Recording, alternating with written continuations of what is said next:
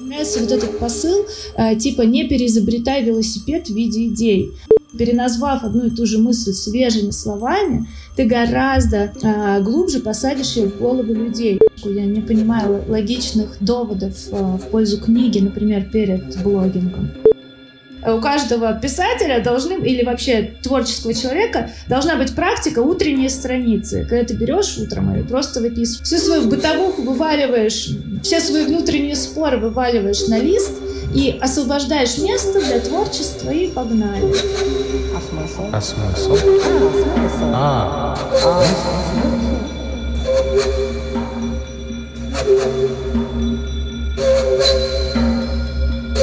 А,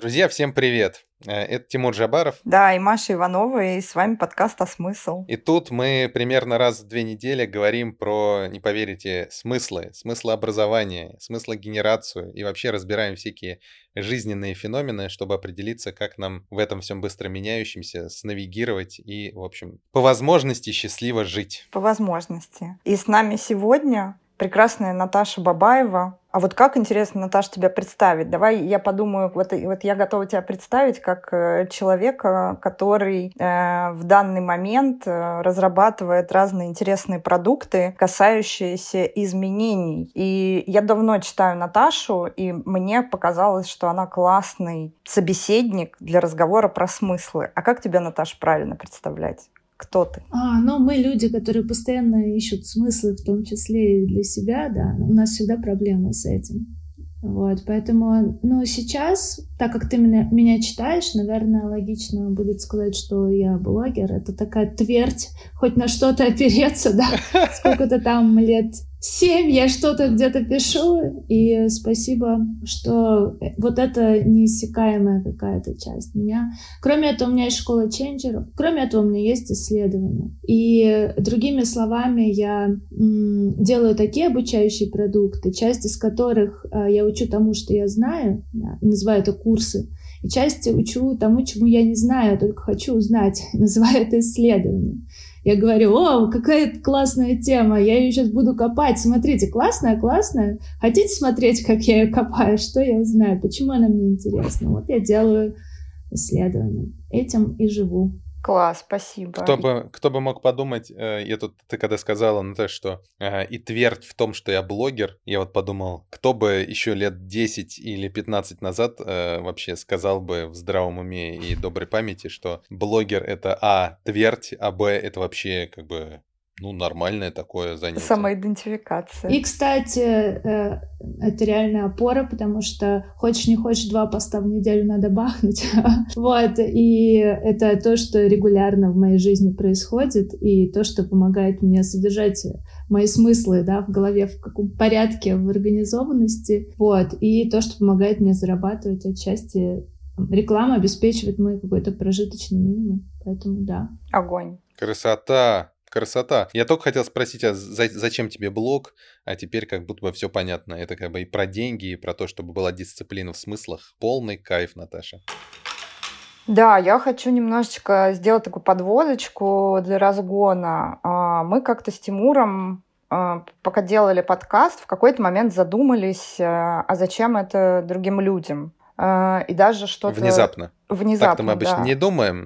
Обычно мы не думаем, зачем вообще мы что-то делаем для других людей. А тут, в общем, звезды сошлись, и мы все-таки подумали. Да, ну то есть сначала наш подкаст был таким актом творчества, а потом нам стала приходить обратная связь, и мы стали как-то переосмысливать, э, как это творчество отражается в других людях. И в частности, мы подумали про такой аспект, что э, мы как будто бы э, этим подкастом, во-первых, сами для себя формулируем смыслы по каким-то отдельным направлениям, и как будто бы собираем такую антологию свою. Причем местами, вот как ты, Наташ, не будучи совершенно экспертами в каком-то вопросе, а для нас это тоже такое исследование. Понятно, что мы потом где-то уходим глубже, где-то не уходим глубже, а, но тем не менее для нас это такое исследование. И что вот это вот э, создание смыслов, такое в совместном творчестве с нашими гостями и между собой, оказывается по обратной связи связи, которую мы получаем от наших слушателей, действительно помогает называть вот эти вот внутренние ощущения, какие-то такие смутные обрывки мыслей и придает этому структурности. То есть для нас наш подкаст о смысл, он правда про смысл. И тут, значит, мы решили выйти на метауровень уровень и задуматься, а зачем вообще создавать э, смыслы и что вообще такое смыслы. Э, и хочется поговорить вот про это. А зачем нам, собственно, смыслы и людям? Нам, и, нам как представителям людей. Вот, как с этим обходиться и что вообще такое смыслообразование. И, в общем, с этого вопросика я и предлагаю начать. А я бы здесь заострил немножко, знаешь, про что? Или, может быть, там чуть-чуть оптику навел. А, кажется, кажется, что а, людям смысл нужен. Ну, в смысле, там сколько книжек про это написано, Франклы и всякие Яломы, и вообще все прекрасные любимые люди. 500 раз написали, что есть у тебя смысл, ты там через газовую камеру прорвешься, есть у тебя смысл, ты и там через голодовку пройдешь, и даже там с не таким уж значимым ущербом для здоровья, или даже с ним, но все равно, ну и так далее. То есть смысл как бы важен, и это как бы некоторая, ну, в общем, в моем мире некоторая аксиома. Кажется, мы об этом договорились, признали, баста. А вот э, вопрос, который э, меня заботит, он связан с тем, что если уж он для нас важен, это означает, что мы как типа эволюционировавшие и выжившие существа, человекообразные, иногда даже похожи на человека с большой буквы, ну или хотя бы с маленькой, мы, в общем, его как-то себе обретаем. Ну, потому что без него как бы вымираем. Это означает, что как бы люди смысл себе находят, ну, просто спонтанно. Там берут и засовывают в эту дырочку лунку под смысл, смысл что-нибудь туда как бы такое бульк и падает там. У кого что. Вопрос в этой связи, который возникает, а зачем, если это как бы само происходит, ну как бы просто эволюционно у нас есть мышца, которая надумывается, создает нам смыслы. И там порядок этих смыслов может быть разный. Кому-то там книжки писать, кому-то, не знаю, страну спасать, а кому-то... Кабачки, знаю, да, борщ делать или там табуретки строгать. И, неважно. Абсолютно. И я, я, это, это сейчас не попытка сказать, что какой-то смысл более важный, а какой-то менее важный. И все как бы решают эту задачку. Зачем же в таком случае залезать в эту в целом работающую систему руками. Потому что, как говорили мастера НЛперы, работает, не трогай, потому что потом разберешь, не соберешь обратно. Что ты про это думаешь, Наташа? Ну, во-первых, пока Маша говорила про смыслы, я думала, что мы под смыслом мы подразумеваем что-то более широкое, да, картину мира, например.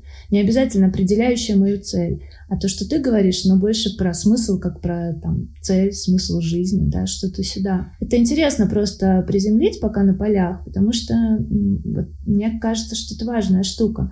Но в целом ты еще про биологию смыслов упомянул, да, что почему-то а, это, кажется, э, эволюционно важная штука. И а, здесь, не знаю, я вот Докинза вспоминаю mm-hmm. а, с эгоистичным геном его, и там такая, не знаю, устарела, не устарела, но мне кажется, на базовом уровне идея, что наша единственная цель да, биологических объектов — это размножаться, и размножаться мы можем двумя способами, то есть создавать свои копии, да, как он говорит. И создавать свои копии мы можем двумя способами, биологическим, рожая детей, или там помогая э, нашим частичным э, копиям, там, братьям, сестрам и другим близким у которых да, значительная часть нашего генома, да, выживать там. И, и второй способ — это размножаться смыслами. Э, то есть это такая история, когда, э, окей, мое а, там, то, что после меня останется, это какие-то э, интеллектуальные копии моего интеллекта, да, и которые вот будут жить они. А, не знаю, возьмем каких-нибудь писателей, э, тысячи лет прошли, мы до сих пор знаем имя Гомера а, и смыслы Гомера, что интересно. Uh-huh. И здесь опять, если, когда ты сказал, а зачем а, что-то новое. Я поняла э, то, что ты сказал так, что если можно копипастить существующие смыслы и выбирать из того, что уже богатого мира, который тебе предлагают, а нафига э, влазить руками, да, и пересобирать какие-то свои. И здесь уже и, и про картину мира, ну, то есть вот этот выход из конвенциональной стадии на постконвенциональную, когда мы не просто копипастим так, окей, так, Толстой мне нравится, я всего Толстого принимаю как, не знаю, как религию, да, толстовцы. А, а вот, э, не знаю, Достоевский там не мое или еще что-нибудь. Вот, то есть вот этот э, уже субъектность есть в том, чтобы выбрать, кто твое, кто не твое, это уже окей, да, не то, что, что в тебя напичкали, то и ты вот этот следующий постконвенциональный уровень, как бы зачем проделать всю эту гигантскую работу и определять, что там условно жена ненавистничество Толстого не мое, а еще там, если его еще декомпозировать, то вот это в этом мое, а вот это не мое, и вообще собираете среди всех условных толстых там э, Бабаева, да, вот свой, свою картину мира, зачем всю эту гигантскую... Ой, как ты классно сказала, вообще, это прям мне очень хочется в цитату забрать, полный кайф. Э, э, зачем пересобирать вообще свою картину мира, это же столько энергии туда уходит. И мне кажется, что если вернуться к биологии, к эволюции, то же и никакого Толстого бы не было, если бы люди в целом только копипастили из того, что есть. То есть э, в целом вся, вся кар- картина мира не развивалась бы и не прирастала. Это если вернуться прям к биологическим историям, то эволю... очень часто, не знаю, нам э, в школе, по крайней мере, говорили, что у эволюции есть два двигателя. Один это а, наследственность, а другой это изменчивость. И вот условно, когда я выбираю что-то из Толстого в свой мозг и говорю, да, это моя картина мира, то я это наследственность, и ее там условно всегда больше процент, да, в моем геноме больше унаследованного, чем каких-то там, ошибок. А когда я создаю свои смыслы, uh-huh. то это изменчивость. И она настолько же важна, как и наследственность, для того, чтобы в целом вся система, вся, все организмы, жизнь развивалась. Я вот тебя слушаю и думаю, э, а как это у меня? Никогда это не рефлексировала и подумала, что э, я как-то всю жизнь двигаюсь на э, новых открывающихся каких-то вот этих вот интуитивных не знаю, кубиках внутри меня, которые меня начинают э, терзать внутри. Я вот думаю, вот что-то есть тут вот такое, вот есть какое-то ощущение, что вот тут вот надо покопаться. И я копаюсь, копаюсь, пытаюсь это как-то назвать, потом обнаруживаю. Так я обнаружила, например, soft skills, которым я занималась там порядка 10 лет, что, а, вот как это называется, господи, вот это. Вот. А потом начинаешь, когда обнаруживаешь как бы общую какую-то кубик, как он называется, начинаешь думать, а как вот в это упаковывается то, что я про это думаю. Вот. И для меня это прям как будто бы потребность потребность выразить, то есть это, наверное, очень сильно про авторство, когда вот э, есть потребность как-то выразить себя, э, и без этого, э, я бы даже сказала, ну, мне лично очень сложно и невыносимо, потому что когда вот оно внутри варится, э, ну, надо же это как-то назвать, упаковать. Это, во-первых, а во-вторых, э, я пробовала жить без какой-то вот миссии, без какой-то вот верхней такой картинки, куда я иду, и понимаю, что мне без этого очень скучно. Ну, то есть без этого моя жизнь прям становится какой-то серой. Лишена смысла. О, боже. вот, то есть э, я бы сказала, наверное, что вот в моей жизни смысл — это про, это про смысл, простите, пожалуйста. Э, то есть это про, про интерес и про потребность, которая вот у меня есть, и как-то я хочу ее удовлетворять. Тимур, а у тебя это вообще как реализовано? Зачем тебе смысл? Слушай, мы с женой в семейной терапии последние полтора года, и это зайду с козырей э, в смысле издалека. И наш чатик с психотерапевтом называется это глубоко, глубоководное плавание э, клана Ж. Глубоководное, потому что это, в общем, как мы не начнем обсуждать какую-нибудь э, более-менее бытовую штуку, это все такое, в общем, куда-то проваливается очень глубоко. И я понимаю, что для меня пласт э, привычный, если брать пирамиду Дилса условную, там 500 раз уже распятую, кем только не распятую, но все равно там думать про мыслительные процессы через пирамиду Дилса все равно, ну, как бы удобно мне, ну и привычно. И я, я понимаю, что люди разные думают и привычно общаются, пребывают на разных слоях реальности. Ну, там, кому-то комфортно говорить про окружение, кому-то про деятельность, кому-то там про способности, кому-то про миссию, а кому-то про ценности. Вот я понимаю, что я живу э, много на уровне ценностей. А что тебе важно, а там, а как, что тебя поддерживает, а что тебе дает ресурс. Вот эти все вопросики, они как бы, а зачем, а почему?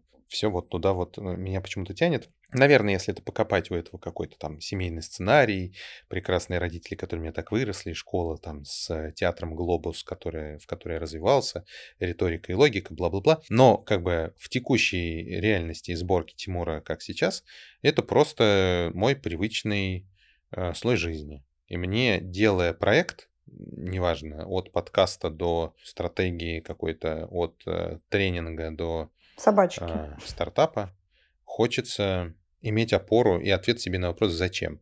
Во-первых, зачем я это делаю?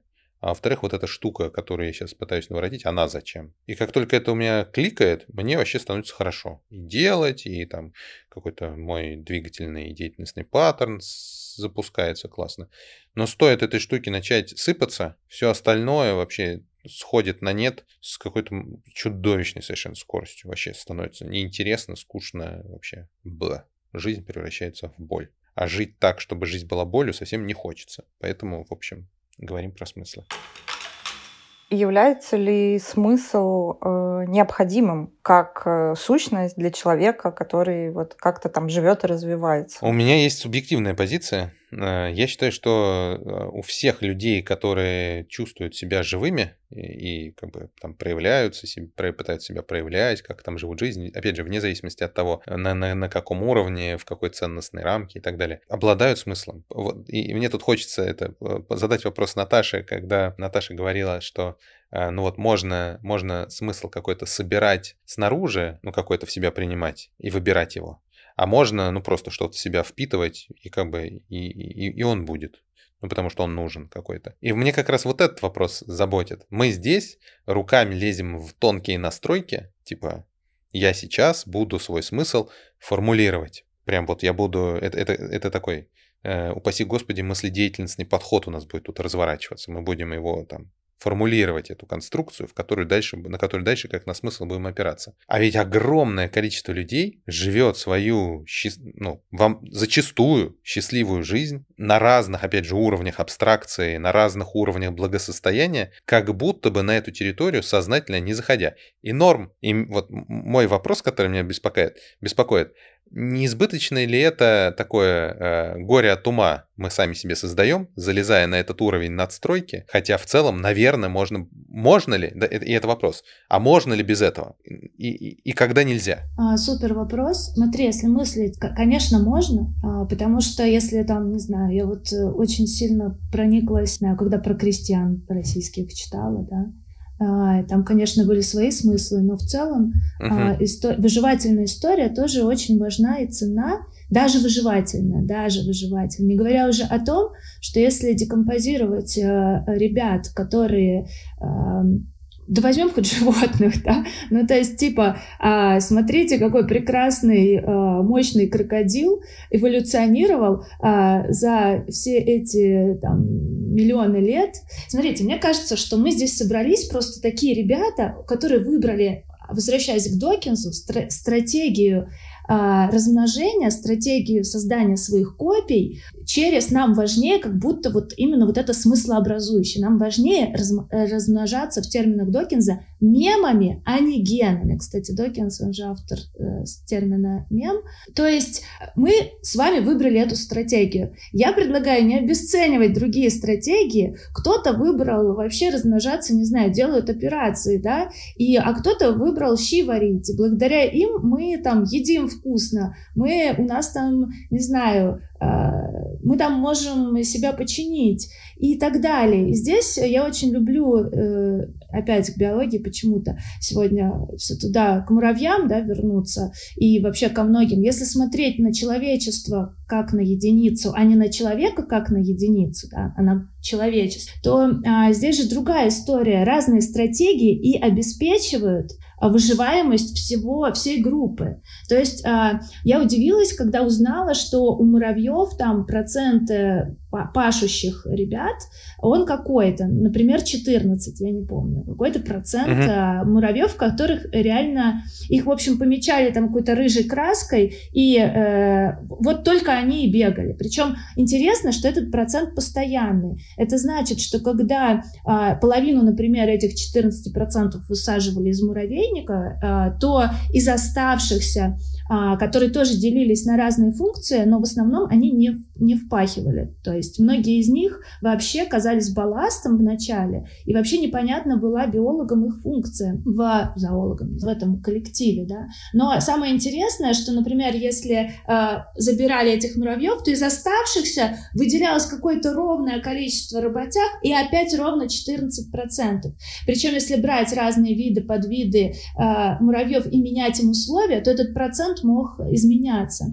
И мне кажется, в этом и секрет выживаемости, в том, что мы, в, нашей, в нашем разнообразии, да, в том, что есть какая-то доля предпринимателей, и они движут мир по-своему, изобретателей, они по-своему. И когда условия меняются, и сейчас как будто бы в мире по ощущениям. Нужно больше и изобретателей, и предпринимателей, и, генерации, и генераторов смыслов. Мы просто себе можем это позволить, наверное, потому что у нас просто тупо больше еды и меньше опасностей. Вот мы с вами такие, хоп, вылупились, хотя там два поколения назад а, мои там бабушки, дедушки, они вообще ничего кроме земли не видели и по два класса заканчивали. И давайте как бы, ну, не обесценивать эту часть. А, Вообще не хочется обесценивать. Все, все идеально в этом лучшем из миров, да, все складывается ровно под, под условия. Ну, то есть в этом смысле смысл образования это тоже такой инструмент адаптации. Что ты имеешь в виду? Как э, и ценности, как и развитие навыков, мы формируем смысл, адаптируясь под окружающую среду. У нас становится как бы больше еды, больше пространства, и мы свою нишу можем занять, не конкурируя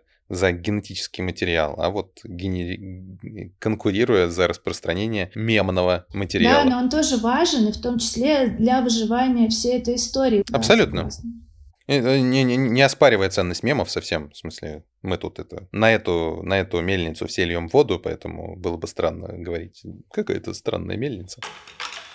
Я, Наташа, тебе очень благодарна, потому что ты такую, не знаю, у меня сейчас что-то такое зажглось в голове, что-то новое, когда ты сказала про когорту людей, которые вот эти вот смыслы создают. То есть у меня примерно похожий был инсайт, когда мы про креативную индустрию разговаривали, э, и я себя идентифицировала. То есть у меня прям появилась идентификация, э, как бы я почувствовала причастность к этой креативной индустрии. А сейчас, э, мне кажется, тогда, получается, мы разговариваем в двух плоскостях, как будто бы вот есть люди, которые эти смыслы генерируют, да, и для которых новые смыслы пусть они даже, не знаю, там состоят из каких-то частей того, что, ну, из каких-то частей наследия, да, и вот э, люди берут на флаг, люди или бизнесы, или там комьюнити берут на флаг какие-то новые смыслы и начинают их транслировать. А есть люди, которые выбирают себе смыслом, э, смыслом что-то, что уже существует, и я опять-таки не оцениваю, так это или нет, потому что э, я как бы ставлю свои задачи в нашем разговоре немножко для себя попрояснять э, вообще эту историю, как, как где что устроено. Э, и очень любопытно вот про эту когорту именно тех, кто смыслы создает. Тимур, я помню, что ты мне как-то однажды присылал, что есть даже такая профессия. Да, напомни, пожалуйста, э, что есть э, в каком-то классе... Откуда ты это брал? Из классификатора профессий, да, вот что есть люди, которые э, создают смыслы. Да, и, э, я сейчас не воспроизведу, откуда конкретно, но, в общем, в одном из классификаторов угу. я видел эту штуку, а потом мне объяснили, что это те самые ребята, которые, с одной стороны, чистят и модерируют всякие соцсети, строят там политические платформы, ну, то есть э, ребята, которые занимаются мемами смысловыми профессионально, не с академической стороны, там, аналитической и там какой-нибудь маркетингово-бизнесово-стратегической, а именно чуваки, которые шейпят вот это вот иде идеологическое, идейное пространство, ну, в котором мы все с вами живем. Это вот, вот эти вот ребята. Мне хочется очень докинуть. Я тут была на одной лекции историка, который за два дня рассказал всю историю человечества такими огромными мазками. И мне очень понравилась э, э, история с тем, что одним из самых глобальных таких изменений было появление класса, у которого нет власти, но есть вот эта мемная власть. То есть а раньше такого класса не было, и вот он выделял, когда в каких цивилизациях, там, когда в Китае это зародилось через...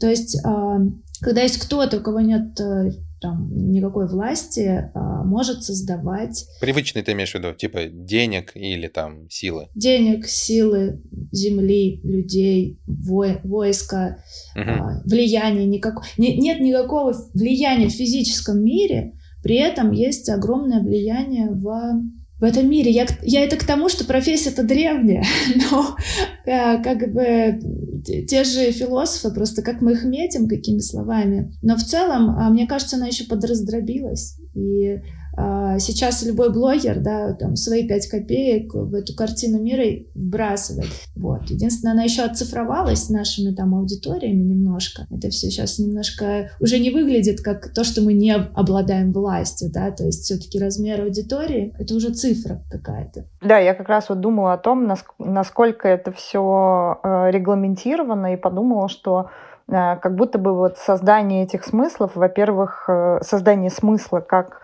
такая, не знаю, профессия, никогда об этом не думала как про профессию, э, что она сейчас становится... Ну, то есть для этого сейчас как будто бы больше возможностей, потому что у нас технологии развиваются, и потому что есть потребность в создании чего-то нового именно вот в этом поле, потому что старое не устраивает. Как будто бы очень много всего, что происходит в мире, оно такое, не знаю, начинает разрушаться, ну или, по крайней мере, есть какое-то количество людей, которые с этим не согласны, и как будто это и есть... Э, сейчас это актуализировалось как э, область деятельности, потому что, ну, как будто бы туда пойдет следующий виточек э, цивилизации. Не знаю, мое, мое мнение как обычно, идеалистическое, да. А я вот слушаю тебя, прям этот короткий отклик, Наташа, и верну тебе микрофон, про то, что, я, что я чувствую, что... И это становится для меня зачастую таким ограничителем, когда возникает какая-то идея, которая, может быть, даже кажется мне новой, и я там ее варю какое-то время, и потом, знаешь, такой, ну все, назрело, на, Валера, настало твое время, и вот я пишу какой-то пост или пишу, э, высказываю этот тезис какой-нибудь дискуссии частной или публичной, и вот и, и, потом мне вдруг возвращают э, с, с таким, с легким снобизмом, что ну да, ну да, идея-то, конечно, классная, новая, но посмотри, первый раз она прозвучала 700 лет назад, вот там вот у арабских мыслителей, потом вот здесь вот где-то 300 лет еще раз она отрезонировала где-то еще. Ну а вообще-то последние 170 лет это консенсус в какой-нибудь там хитрой научной области. Ты такой сидишь и думаешь, черт побери, это что ж получается? Вот если я какую-то идею разрождаю, это что, нельзя и делиться? Или можно, но просто каким-то дисклеймером геймером?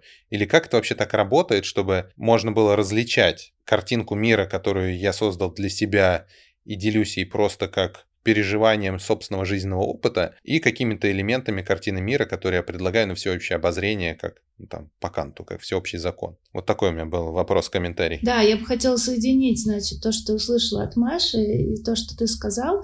Для меня это про одно и то же. В общем, со временем э, как бы гейткиперы в информационном пространстве да, исчезают. То есть, условно, был первый канал, и чтобы туда попасть, и мне, например, Наташе Бабаевой рассказать какой-то свой смысл, донести до, не знаю, хотя бы до тысячи человек, а, а, у меня был гейткипер, то есть тот, кто охраняет ворота и говорит, ну хотя бы издатель, да, в издательстве, типа это достойно или недостойно. И а, сейчас технологии, про которые говорила Маша, хоп, этих гейткиперов убирают, э, я рассказываю ста человекам, если им интересно, это все постепенно разлетается. И в итоге есть вот, вот когда человек тебе так отвечает, да, он, а, он по- по-своему пытается э, быть гейткипером, и мне кажется, я очень не люблю такие ответы. С одной стороны, а, если мне интересно копнуть свою же мысль, мне не нравится в них посыл, мне не нравится вот этот посыл, э, типа не переизобретай велосипед в виде идей. Мне кажется, переизобретение велосипеда вообще-то а, зря ругают, зря у этого негативная коннотация переизобретение велосипеда для тебя, как для человека, было бы очень важным упражнением. Кто лучше разбирается в велосипед? Я, у которой велик и инструкция на двух листочках, или ты, который бы его переизобрел? Uh-huh. Команд, ну то есть, а кто лучше объяснит, как, как устроен велосипед? Я, прочитав свою инструкцию, или ты, который его переизобрел? Вот, плюс, смотри, переизобретя велосипед, ты его доносишь все равно новыми метафорами на своем а, новом уровне. Вообще, в принципе, я вот сейчас из э, бывшего редактора, да, из копирайтера скажу такую штуку, что переназвав одну и ту же мысль свежими словами, ты гораздо а, глубже посадишь ее в головы людей. А, например, ты можешь взять, не знаю, какую-то мысль, просто возьми какой-нибудь мой пост, который, о, вау, какая свежая идея, и на самом деле можно можно уместить в какую-нибудь э, древнеславянскую поговорку, которую мы все в первом классе да, а, да.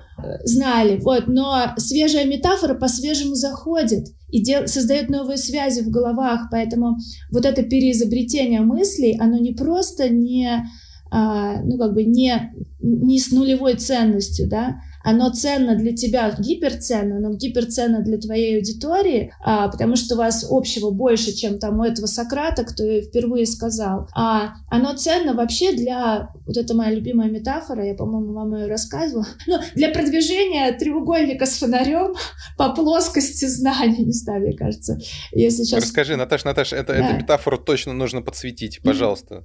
Да, пожалуйста. да, но ее, а, это просто красивая картинка, которая нарисовалась у меня в голове, и начинается, начать ее рассказ нужно с того, что есть как бы треугольник прошаренности. То есть, а если вы представите перед собой пирамиду, да, пирамиду, то внизу будет, неважно на какую тему, а, то внизу будет количество людей, там их много, которые знают минимум про это. И вверху будет э, количество людей, их мало, там прям будет вот это острие, где будет, ну, один, который знает про это больше всего. Вот, и, соответственно, среднее количество людей, которые знают про это среднее. В общем, довольно такая очевидная идея про вот эту пирамиду э, прошаренности, она может быть разной формы, да, вот такой, вот такой, с тупым, но, тем не менее, она всегда пирамида. А дальше интересная штука, э, она состоит в том, что э, давайте представим себе знания, и вот на этом острие все равно мы что-то знаем, а что-то не знаем. Вот эти вот люди в самом верху, они все равно что-то узнают, соответственно,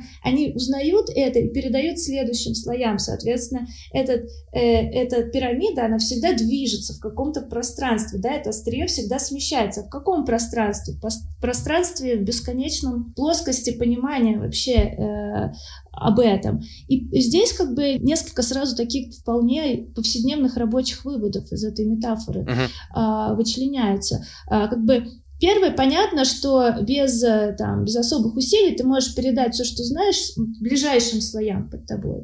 Uh-huh. А это значит, это значит, что э, это значит следующее, что если ты на самом острие, если ты больше всех в мире знаешь про эту штуку, то тебе доступно э, без э, не энергозатратная, да, не когда ты сидишь и думаешь, как же это рассказать вообще малышу. Ну, попробуй квантовую физику ему расскажи, может, он что-то и поймет, но тебе это будет стоить огромных усилий. Вот, а тем, кто непосредственно под тобой, вот знает все, кроме вот, вот этих двух процентов, им гораздо легче. Соответственно, э, чем ты выше, тем меньше под тобой аудитории, тем меньше людей тебя поймут. Это значит ровно то, что э, условно, если ты мало чего знаешь, если ты где-то в, в средних слоях пирамиды, то у тебя зато есть дофига аудитории, для которых твоя, твое открытие будет полезно. И будучи вот этим вот свободным пропускателем, да, и, и вот ты взял какую-то новую штуку, открыл, передал ниже. Вот если каждая точка этой пирамиды будет пропускать через себя все, что они узнают, все свежее, не ждя, пока они там э, станут э, гиперэкспертами э, топ-5 5 в этой области, то вся, весь этот треугольник по плоскости знаний будет быстрее продвигаться и подтягиваться вверх. Мне кажется, в этом огромная ценность вообще развития цивилизации. Много ракетных двигателей будет получаться таких, mm-hmm. которые толкают этот треугольник Хороший mm-hmm. Кайф. Я понимаю, ты сейчас это рассказываешь, эту метафору, и это так похоже на мой способ учиться, mm-hmm. потому что как, как Тимур учится? Он, если что-то интересно, то нужно про это сразу наметить какую-нибудь э, лекцию, подкаст, в общем, где-то, где про это нужно будет поговорить, желательно что-нибудь понарассказывать. И в процессе подготовки к этому я вот научусь, узнаю. Прям супер похоже на правду. Да, такой вот еще вопрос э, про ну, ты отчасти, наверное, на него ответила, но все равно мне хочется как-то на этом немножко заострить. Вот про, а как себя в этом ощущать, э, не знаю, уверенно? Ну, то есть, с одной стороны, да, окей, метафора. Как-то же ты, наверное, тоже начала вот в этой плоскости двигаться. То есть я помню твою рассылку про э, инновации, и ты же, когда в нее заходила, если я правильно понимала, понимаю, ты же не знала, чем все это закончится. И ты как-то дала себе вот это вот право, что, окей, я сейчас буду разбираться, и это коммерческий продукт, и вы будете э, разбираться вместе со мной. Вот в моем мире это, ну и в мире тех, с кем я работаю, это супер Э, супер большая смелость э, и какое-то допущение а, что это правда нужно и важно, и что у тебя будут люди, которые с тобой вот в это пойдут. А, можешь как-то вот обозначить, не знаю, вот эту точку, когда ты даешь себе право на то, чтобы начать вот в этом двигаться? начать транслировать тот смысл, с которым ты, по сути, и сама еще до конца не разобралась. Ну, а, если конкретно с этой рассылкой, как развивались события, у меня накопилось какое-то количество тем, в которые за два часа не впрыгнешь. То есть там прям нужно э, покормить часами и часами, чтобы вообще разобраться в этой теме. Например, первое было э, там исследование про Шумпетера, да, что это за человек, который вообще слово инновации впервые там как-то проработал, написал про это книгу в экономической науке, да. Э, я понимала, что это, это было такое эгоистичное желание э, купить себе мотивации, mm а, то есть, если какой-то... Там был какой-то еще смешной ценник в начале. Это сейчас э, я, мы там сильно подняли цены, но в начале это было просто какие-то смешные деньги, типа полторы тысячи рублей за 10 исследований. Ну, команд. И здесь скорее просто была какая-то аудитория. Я подумала, о, будет 10 человек. Во-первых, они будут такие же любопытные, как я, раз они... А, во-вторых, ну, раз они в это вложатся, вниманием, деньгами чем-то. Во-вторых, у меня не отвертеться будет от копания этих тем. И, и вот и все. То есть все вот так никаких особых, э, значит, знамений и разрешений не было, и я себе ничего такого не давала. Просто я подумала, на 10 человек наберется. В итоге набралось сильно, сильно больше человек. И до сих пор это все продается, и до сих пор там я перечитываю какие-то письма, открываю для себя э, новые какие-то штуки, и я дико счастлива, потому что если сравнить мой мозг да, до того, как я все это написала, и сейчас, а, после того, как я все это написала и по 10 раз минимум перечитала каждое письмо, что очень важно, кстати, потому что офигеть, как забывается, даже если ты автор, да, то это вообще два разных мозга. То есть это прям дико левелапнуло меня. Лучший способ обучения — взять с кого-то деньги. Вот сейчас я делаю то же самое, но только за одно исследование беру двадцатку. Не могу сказать, все счастливы, потому что я у каждого не спрашивала, да, но а, главное, мне кажется, просто люди в основе своей привыкли, что образовательный продукт — это очень хорошо, давно переваренная специалистом штука, но если их честно предупредить, то здесь ну, никаких договоренностей с собой быть не может. Вот я написала, ребята, раз, два, три, никаких пошаговых рекомендаций ни про что никогда не будет. Я новичок, и я иду это исследовать. Я приземляю это на свои продукты. Вообще целевая аудитория этого продукта — я. Ну, как бы я это делаю для себя. Хотите — да, не хотите — нет. Ну, мне кажется, в, этом, в этой честной коммуникации я и нашла как бы свое разрешение. Не захотят и не пойдут в это. Я просто, знаешь, слушаю тебя, переношу на свой опыт. У меня есть э, книжка, которую я пишу уже третий год пошел, как я ее пишу, про родительское выгорание. И, э, кстати, я думаю, что это такой мой сейчас короткий монолог будет очень полезен людям, которые очень хотят написать книжку. Я знаю, есть какое-то количество таких людей, и как-то себе это представляют. Э, и я проходила, значит, следующие стадии. Значит, первая стадия у меня была где-то год, ну, то есть я пишу легко, я пишу там 30 с чем-то лет, там в 10 лет я написала свой первый, свою первую повесть, господи, прости. Вот, то есть сам процесс написания, он несложный, типа открыл файлик, э, пишешь туда буквы. За ним стоит как бы процесс подготовки мыслей, да, а что ты конкретно хочешь написать. А вот перед ним, и вот на это примерно у меня ушел год, на того самого самозванца, про которого в последнее время, значит, активно все говорят. То есть э, снятие вот этой вот тревоги по поводу того, что Э, а я что-то напишу, а я стану заметная, а как к этому люди отнесутся, ну и так далее и тому подобное. И реально, когда вот я садилась за написание рукописи, я проходила вот эти вот три стадии. Да, первая стадия — это вот разобраться с внутренними переживаниями по поводу того, значит, э, я сейчас высовываюсь, и какого черта, и кто тебе дал право, и так далее и тому подобное. И только после этого приступаю там, к тезисному какому-то плану, и только после этого приступаю к написанию. И когда вот все эти стадии, ну вот спустя год э, я более-менее застаби- застабилизировалась на стадии тезисного плана и уже рассмотрение материала, там логичный он, нелогичный, связанный, не связанный и так далее и тому подобное. Но несмотря на то, что как бы идти надо все равно сквозь и как бы проживать этот опыт, потому что он очень много дает, э, вот прикольно, что все равно первая стадия хотя я и была предпринимателем, хотя я там мать, э, соло-мать, и вроде у меня есть какой-то опыт. Но если ты выходишь, если, когда я выходила, значит, с донесением вот этого смысла до аудитории, я все равно э, прям очень много времени тратила на то, чтобы разрешить себе вот это предъявление себя, э, и как будто бы оно очень уязвимое, и к этому надо быть готовым, что это часть процесса э, вот этого авторства. Ну, возможно, это не у всех так, возможно, есть какая-то группа людей, у которых так, но мне вот хочется э, подсветить, что это нормальная часть процесса, к ней тоже можно адаптироваться, на это тоже уходит какое-то время, и не стоит как бы себя ограничивать, останавливать от донесения этого смысла, там, от трансляции, ну, на этом этапе. То есть этот этап, он проходим, и, в общем, все с этим в порядке. А, у меня точно так же. У меня есть э, такое немножко предвзятое отношение к тому, чтобы идти сразу писать книжку. Я не понимаю логичных доводов э, в пользу книги, например, перед блогингом. А, а у меня вообще не складывается ни математика в пользу книги. То есть есть очень небольшой процент э, случаев, когда действительно надо писать книгу, но большин... 99%, скажем так, не требует книги. И а, здесь, когда условно я иду в какое-нибудь исследование, то я всегда тоже прохожу этот этап первый. Как... Но только единственное, я это делаю, у меня нет столько времени, да, я, например, в конце недели должна отгрузить свой небольшой кусок условной книги, да, в виде первого отчета исследования.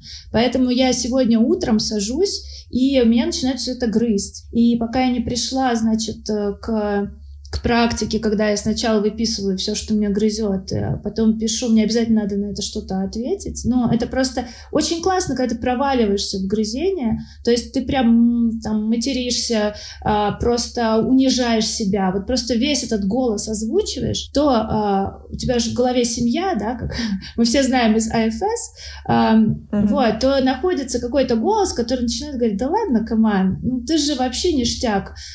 в общем, какой-то альтернативный собственный голос, ему тоже надо дать микрофон, поэтому я всегда напротив вот этого вот э, критика выписываю, даю, даю микрофоны другим внутренним частям, и как-то в целом, э, выложив эту историю на бумагу, становится легче, но ненадолго, да, ровно на день, то есть э, час я вбухала вот в эту историю, иногда больше, Иногда до этого еще час прокрастинировала во всей этой штуке. Мне кажется, а потом там 4 часа пописала, иногда 6, если мозг э, вообще супер в тонусе. Вот. И э, на следующий день все это утром снова напрыгнет на тебя опять. Причем очень часто все те же, всеми теми же фразами, всеми теми же словами. И опять... И как бы магия в том, что когда это, ты это выписываешь, оно как-то затухает, потому что задолбалась уже писать, э, что же я такая тупая, ну как бы уже это надоедает, набивает оскомину. Вот, а, ну и если так вот обращаться, да, к какой-то к литературе о том, как писать, к писанине о том, как писать, да, то сразу вспоминается «Путь художника», где первая глава а, о том, что у каждого писателя должны, или вообще творческого человека, должна быть практика утренние страницы, когда ты берешь утром и просто выписываешь. Мне кажется, во многом она про это, про то, что ты весь свой, всю свою бытовуху вываливаешь, все свои внутренние споры вываливаешь на лист, и освобождаешь место для творчества, и погнали. Тимур, ты глубоко вздохнул. Какой кайф. Да я саботирую эту практику уже сколько лет, сколько раз я пытался в нее зайти, чтобы она стала регулярной, и она у меня все не заходит и не заходит, и не заходит, и не заходит, не заходит, и не заходит. Я тоже саботирую.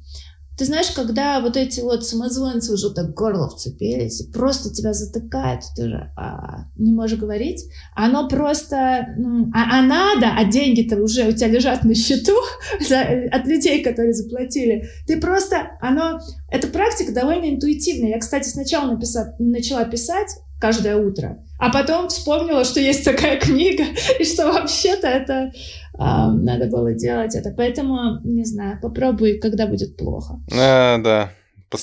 Попробую завтра утром, судя по всему. Э, почему бы, почему бы и да. А у меня еще есть такая практика, помимо, да, выписывания. Причем я как-то ее тоже нашла интуитивно, зная, что, ну, я люблю ясность, и я как-то успокаиваюсь, когда ясно. Поэтому чем э, четче выписано вот это вот тезисно, что меня беспокоит, тем более понятно, ты как бы отчуждаешься от этого и смотришь, окей, ну, типа, мой мозг думает вот это, там, мои чувства чувствуют вот это. Типа, что с этим делать, как с этим обойтись? А мне еще помогает история, когда я ищу исследования на ту тему, э, на которую я пишу, и меня приводит в страшный восторг. То есть для меня важна э, авторизация, кажется, это называется, да, Тимур? Валидация. Валидация, да. Э, когда есть еще какие-то люди, которые пришли примерно к тому же самому, я испытываю страшный восторг, что ага, я про это думала в семнадцатом году, они сделали исследование там в каком-нибудь, там, не знаю, двадцать втором. Значит, есть... То есть вот эта вот причастность к кругу людей, которые это тоже решают, она для меня тоже как бы снимает вот это вот напряжение на первых этапах. Поэтому, когда я наконец-то доперла, что можно Э, на сцехабе, значит, э, искать эти исследования, ну и вообще как-то на это опираться, я прям была счастлива. У меня, знаешь, какой есть отклик? Я тут думаю, вот сижу и слушаю нас, сам что-то тут говорю, и думаю, вот вообще мы тут все превратились из э, чукчи читателей в чукчи писателей. И способ как будто бы знакомства с реальностью прям, ну, трансформируется значительно. Не то чтобы мы не читаем книжек. Конечно, там у каждого из нас э, свои 10 книжек параллельно в попытке их прочитать. И еще вот этот бесконечный дум-скроллинг среди отложенного в букмейте, киндле или там в любой другой читалке сгруженного, что еще нужно прочитать. Но само по себе э, любопытно же что наш способ, ну, у меня точно так работает, какого-то исследования, он не только и не столько зачастую в по поглощение очередной там книжки, аудио, лекции или там какого-то курса, а в размышлении на эту тему, а, и вот типа, когда я это размышляю, выписываю, а в моем случае проговариваю, потому что я чукче не писатель, я чукче... Спикер. Говоритель. Э, да, мне нужно поговорить. И вот когда я про это говорю, я типа понимаю, у меня складывается какая-то схемка в голове, мне становится ясно, и вообще офигительно. Вот что. И мне кажется, э, вот как вы думаете, это как бы как какой-то шифт, э, связанный с тем, что у нас такое прекрасное плотное информационное пространство, или поколение такое, или вообще всегда так было, что люди по-разному понимают, Просто сейчас мы как бы внимательны к этому более, и вот поэтому как бы докопались Потому что, опять же, мой любимый аргумент шнурки красные. У меня есть супер метафора, не моя, правда, она э, Ники Кейса, это метафора Ники Кейса, автора обучающих игр, э, которого я как раз-таки исследовала, и это метафора про то, что засунуть знания в голову — это как засунуть корабль в бутылку, и на самом деле, если покопаться, как засовывают корабли в бутылку, то есть два способа это сделать, есть комбинированные. Вообще это про конструктивизм, да, э, в, в, в образовании, это основано на этом. В общем, первый способ — это ты собираешь корабль так, чтобы у тебя складывались, мачта складывалась. У тебя сама, то есть ты насыпаешь туда песочек, бутылку, да, у тебя такое горлышко узкое. А, ну, в общем, в этой метафоре надо сказать, что э, сама бутылка — это наша долгосрочная память, а горлышко — это наша краткосрочная память, в которой э, 4, значит, э, 4 кусочка плюс-минус 2, да, раньше... Щупальцы. Да, четыре кусочка только могут одновременно там оставаться. Так вот, четыре кусочка знания, но не больше. В общем, и поэтому, а, смотрите, а теперь корабль первый, ты его собрал, сложил, у него, у а, вот этой, не знаю, как называется, э, основания. Палуба. Да, у палубы, значит, у основания размер э, на самом деле как у горла. Все, все вот эти штуки, части складываются, просовываются в горло, а дальше за веревочки, изначально приделаны, ты это все разворачиваешь. И ты это все там закрепляешь. Как закреплять? В общем, э, тебе надо эту всю конструкцию закрепить. Вторая история — это когда ты подетально при помощи щипчиков длиннющих, а, взял там какую-то детальку, в клей макнул, туда засунул, приклеил, потом вторую, потом вторую.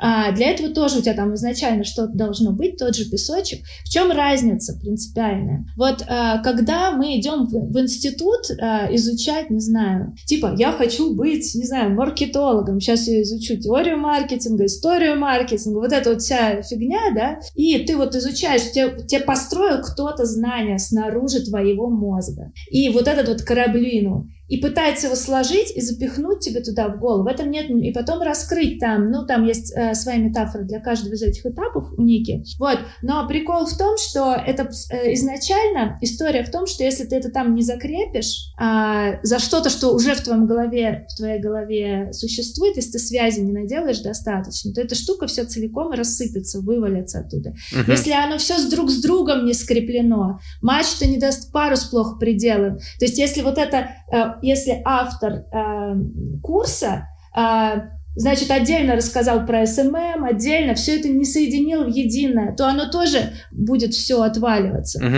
И это плохой кейс. То, как делаем мы, э, мы берем щипчиками, то есть э, другой кейс, да, у тебя там есть свой подкаст, ты хочешь его продвинуть. Ты такой, хоп, Чё, чё как? Чё как Телеграм э, сделать? Как создать? А, ты к тому, что уже есть, к потребности, да, щипчиками приделаешь одну, приделаешь к этому вторую. Это два разных принципиально две разные истории, причем что они комбинируются. Ты можешь часть взять какой-нибудь краткий курс пройти, такую основную часть зафигашить, сложенную раскрыть, а потом там еще достраивать этот корабль своим пинцетом с клеем. Вот.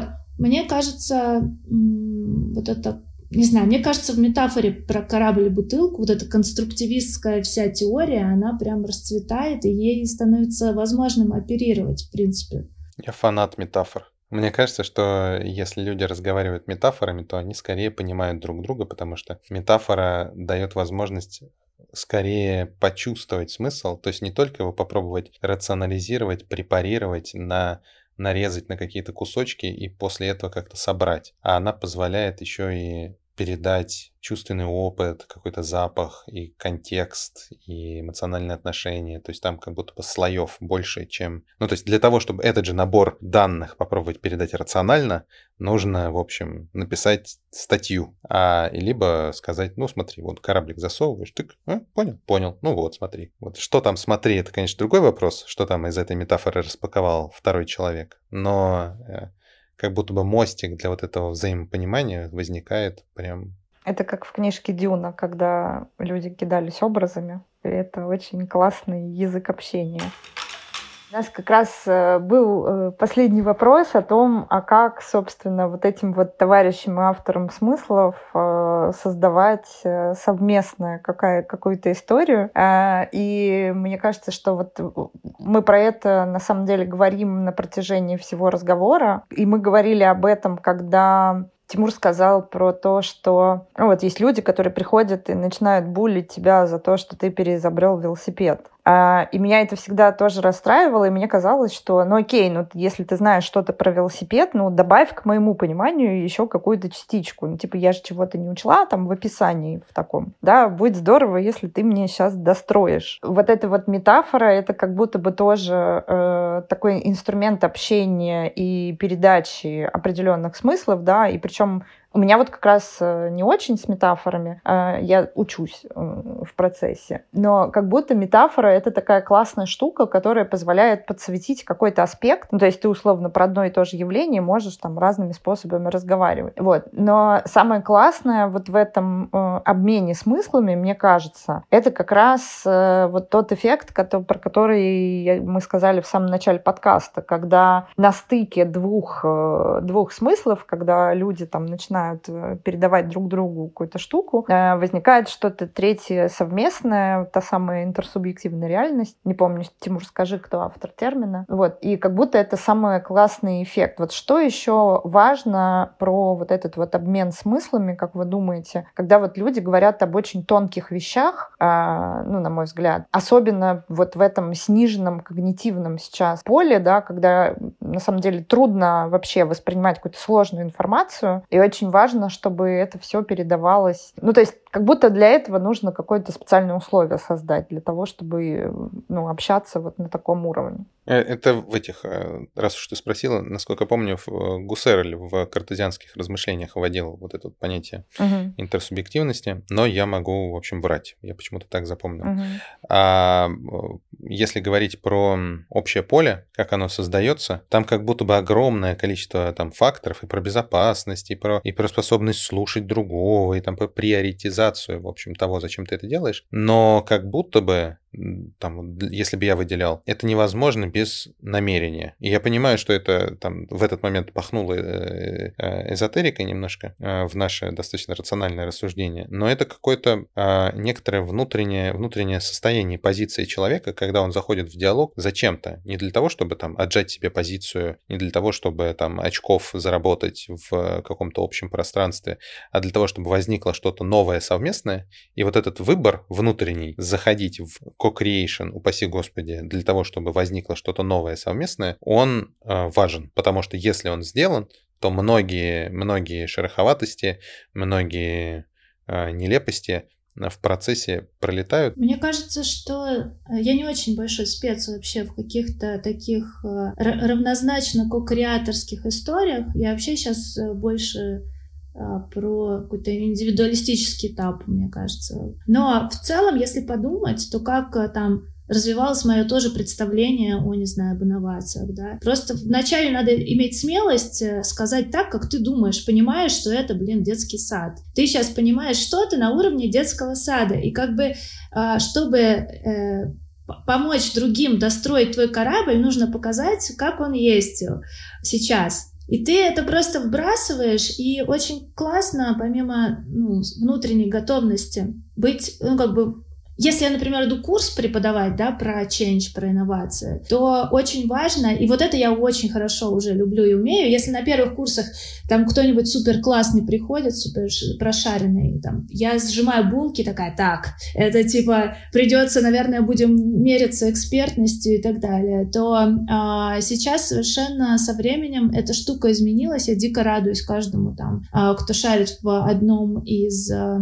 в одной из областей инноваций, и когда ты заходишь с тем, что, ребята, вы научитесь лучше, мы все научимся лучше, если вы с критической позиции будете что-то выбрасывать. Вот смотрите, Наташа с моей картинкой мира не сходится. Как же так? Наташа, а вот, а, а вот в дизайн мышления, блин, ни хрена. Вот это вот, а ни хрена, вот это начало вопроса, это просто офигеть, как быстро растет мой корабль, когда кто-то говорит, а ни хрена, и очень конкретно не...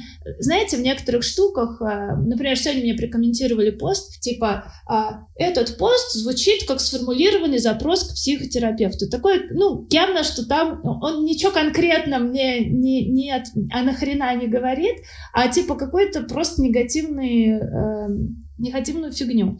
Вот. А вот эту конкретику, это просто же дикая радость, э, когда тебе подсвечивают штуку, где ты, а, чаще всего э, можешь просто глубже прояснить, э, донести то, что ты и так понимаешь, но, видимо, не донес. Угу. Вот. А, и углубить у всех представление об этом. А, б, ты можешь такой, о, реально, смотрите, тебя ткнули вот сюда, у тебя тут мачта без клея. И ты, оп, идешь и копаешь вместе. Или спрашиваешь тут же на месте у человека, если он знает.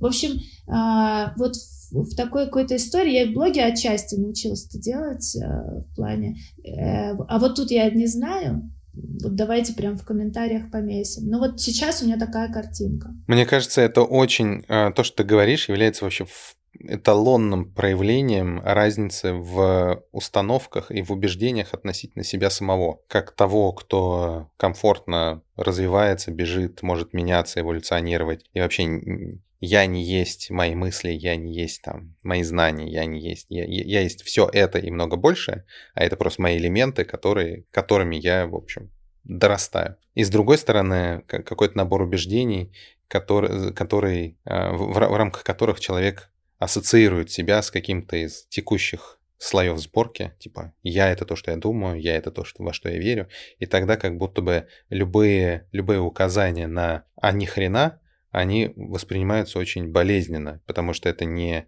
информация, которая тебя разовьет, а это укол в тебя рапирой, ну, как бы в твое энергетическое какое-то знание, интеллектуальное тело тебе наносят урон, а не развивают. Ну, в общем, тезис такой, что мне кажется, что есть вот эти две, две разные позиции. Они, понятно, что там и там, и там спектр, но есть какой-то вот этот квантовый переход между тем, когда я думаю, что любое, любая обратная связь меня развивает, и я готов это принимать. И есть позиция, в которой любая обратная связь — это вообще-то укол в меня, то есть я есть то, что я знаю. И вот в этом переключении как будто бы один из ключиков понятно, что один из многих, но один из ключиков, который как будто бы нужно провернуть для того, чтобы совершить какой-то квантовый скачок к другому состоянию собственному.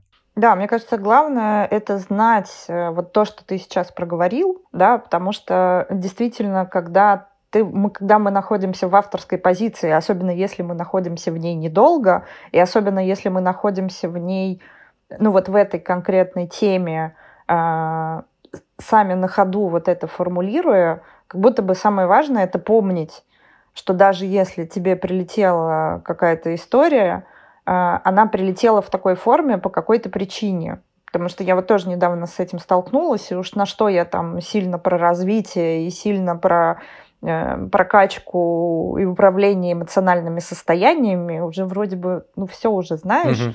Но сила человека, который там из своей, своей какой-то боли, э, то есть там есть боль, которую человек транслирует, какая-то его по каким-то причинам возникшая, а есть информация, которую он тебя, до тебя доносит, и как будто бы очень классно, но мы не можем дождаться, когда все научатся ненасильственному общению и, значит, вот этому вот четырехчастному возврату обратной связи. Вот. И как будто тут э, на мне, как на авторе, лежит еще дополнительная ответственность за то, чтобы во-первых, решить, стоит ли выяснять, где у меня нету клея на мачте. Вот. А во-вторых, если уж я решила выяснить именно у этого человека что-то про клей, то в том числе мочь обработать вот эту боль, с которой человек транслирует вот этот вот комментарий. И э, удержаться еще в этой позиции автора, а не свернуться и не убежать, э, что, ой, ну, наверное, я какую-то херню тут вообще делаю, или пишу, или говорю, или думаю, и вот мне прилетело в лоб, пойду я спрячусь под ковер и, в общем, полежу, полежу под ковром, значит, посыпая свою голову пеплом.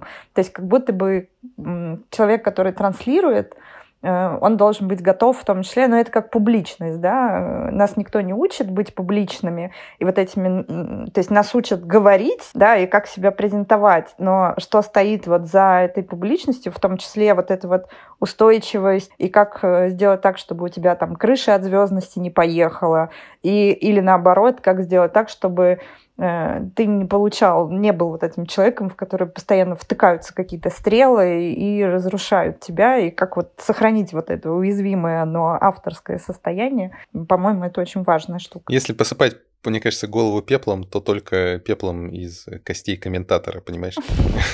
Только так, а никак иначе. Я, кстати, поддержу э, суровость, потому что на самом деле, э, если много боли туда человек положил, то ты вообще ты не подписывался ни под каким договором, где ты обязан забирать из, из, из котихов, которые он тебе навалил, э, его крупинку, значит, здравого смысла. Зна, да, здравого смысла выковыривать и мыть. Ну, то есть ты можешь просто выкинуть эту штуку и взять эту крупинку где-нибудь еще все равно, если это существенная штука, она к тебе прилетит. Поэтому... Да, это правда. True story.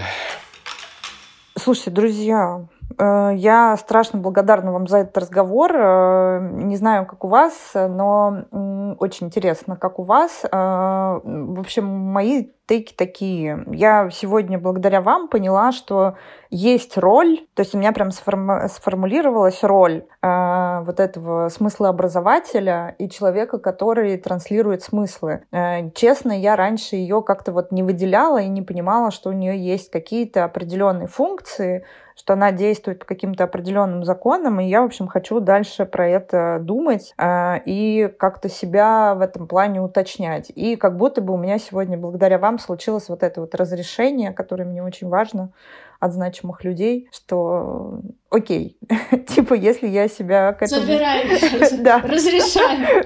У меня сегодня произошло лицензирование, как будто бы, как смыслообразователя. Вот, спасибо вам большое за этот разговор. Для меня очень продуктивно. Спасибо. Я э, сейчас сформулирую а, у меня фонтан каких-то очень положительных эмоций от того, что я э, пораскидала свои мемчики, посеяла.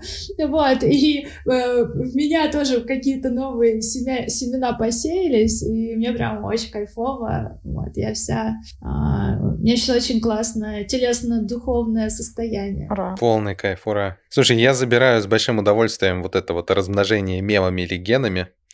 Это прям супер круто. И какая-то часть меня...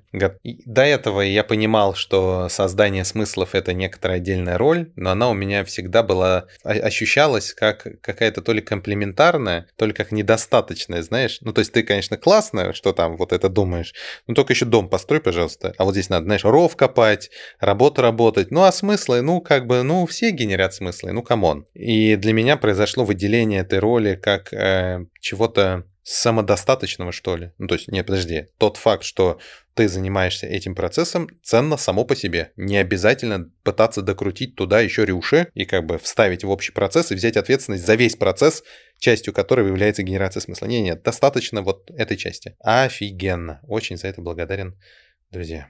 Аминь. И, в общем, спасибо большое за разговор. Друзья, пишите свои комментарии к нам в телеграм-канале или на любых других платформах. Мы с радостью позадаем вопросы еще Наташе. Или нет, если вы их не напишете. Но пишите, и у нас будет возможность этот диалог еще продолжить. Всем пока.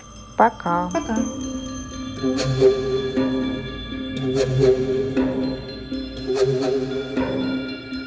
you.